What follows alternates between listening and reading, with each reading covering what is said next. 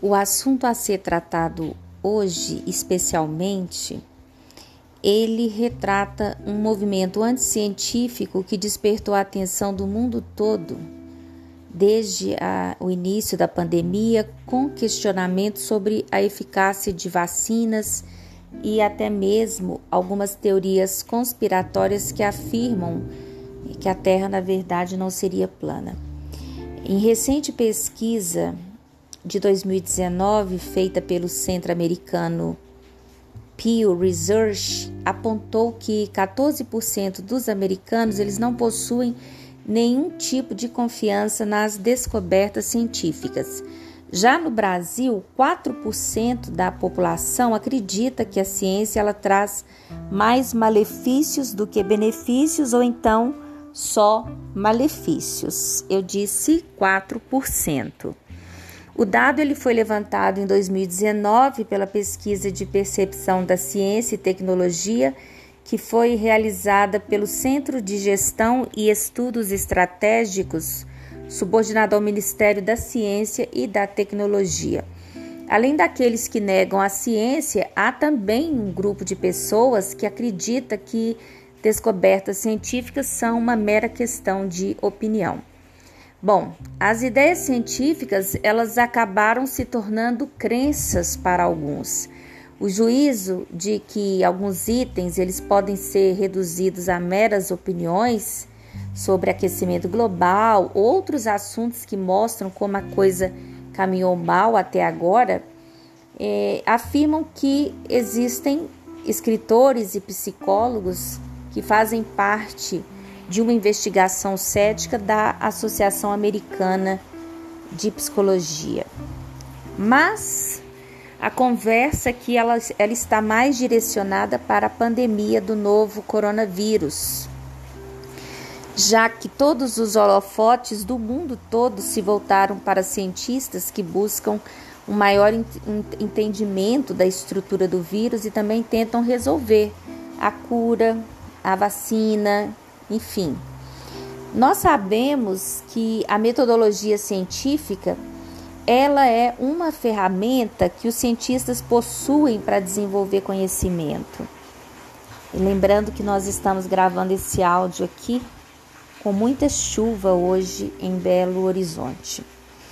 Apesar de poder variar dependendo da área de estudo, o método científico ele possui uma estrutura básica que é seguida de alguns itens de conhecimento.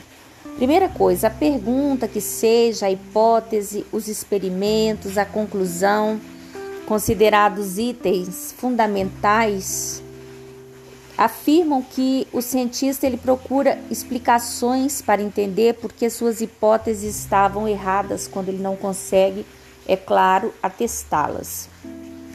Ele então descobre que o efeito da aceleração da gravidade é sempre igual em corpos jogados de uma mesma altura, enfim, esse é um item né, das pesquisas desenvolvidas nos Estados Unidos. Agora, dependendo da constatação e também da conclusão a que se chega o cientista, nós entendemos que os resultados eles sempre precisarão ser refinados.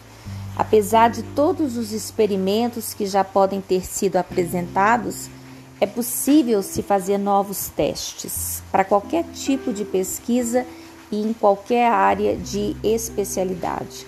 O cientista poderia, por exemplo, é, fazer determinados levantamentos ou determinadas hipóteses que atinjam a pretensão de sua pesquisa, mas não necessariamente de todas as pesquisas possíveis para aquele determinado fenômeno. Então, é preciso relembrar que os pesquisadores eles estão testando determinados itens, por exemplo, no caso do coronavírus, e eles têm determinada substância contra o novo coronavírus mas sabendo exatamente de seis itens importantes. O primeiro é que se a fórmula vai surtir efeito.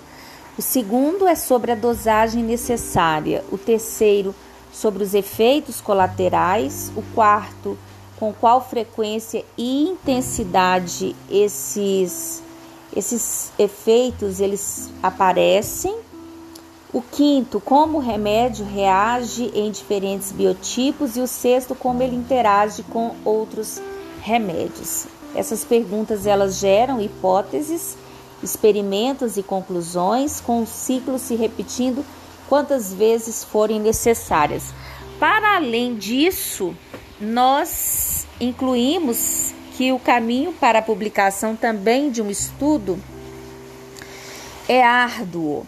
Caminho para a publicação é difícil, porque ele prova que o trabalho não acabou, mesmo depois de todos os passos que venham a ter venham a ser seguidos, né? E aí eu estou me referindo aos passos básicos, a pergunta, como é que tudo começa com a definição de um problema ou de uma pergunta, quando o cientista ele quer saber qual dos objetos ele vai atingir primeiro.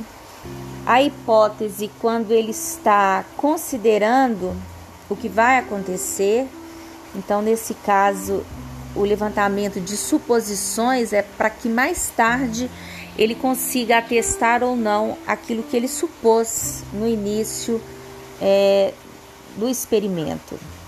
A experimentação é um terceiro passo do método científico e talvez um dos mais longos, porque é através dos experimentos que os cientistas eles conseguem dar informações necessárias para saber se a hipótese estava correta ou não. E nós voltamos ao cientista imaginário, já que há a repetição de um experimento, algumas vezes obtendo o mesmo resultado. Na conclusão, imagina-se que há a procura de explicações para entender porque as hipóteses possam estar erradas ou não.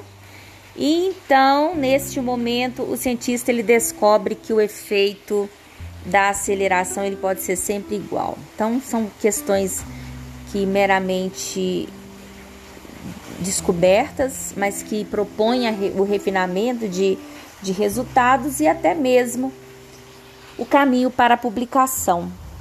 E eu ainda considero, tomando como base a publicação do jornal Nexo, que é um jornal de referência para mim, né, sempre, nas minhas aulas de metodologia científica, eu faço uma distinção entre teoria e hipótese, porque a hipótese é aquilo que o cientista formula no início do método, quando ele ainda infere um, um resultado possível que será confirmado ou descartado depois do experimento. Já a publicação de um estudo sobre determinado tema Neste caso, as hipóteses elas podem ser descartadas. Agora, ao contrário da hipótese, as teorias elas estão relacionadas à evolução, porque são conclusões que já foram testadas repetidas vezes e replicadas, porque tornam amplamente aceitas dentro da comunidade científica um sistema de leis que são amplamente aceitas. E os cientistas eles contam com esse tipo de correlação. Outra confusão comum que pode acontecer entre as palavras é da correlação e da causalidade. A correlação ela envolve um fator comum entre os fenômenos e já a causalidade ela conta com um fenômeno que é resultado direto de um outro numa relação de causa e efeito. Nós ainda temos outros itens constantes. Nesse artigo que eu tomei como referência do jornal Nexo, nexojornal.com.br, cuja autoria é de César Gaglione. Então, Gaglione acaba sendo um dos meus referentes aqui nesta fala de hoje. Então, eu agradeço a vocês, mesmo com muita chuva, nós conseguimos gravar nosso áudio. Eu sou Marília Mendes, professora de metodologia da pesquisa científica para a Faculdade FISB de Betim. Obrigada.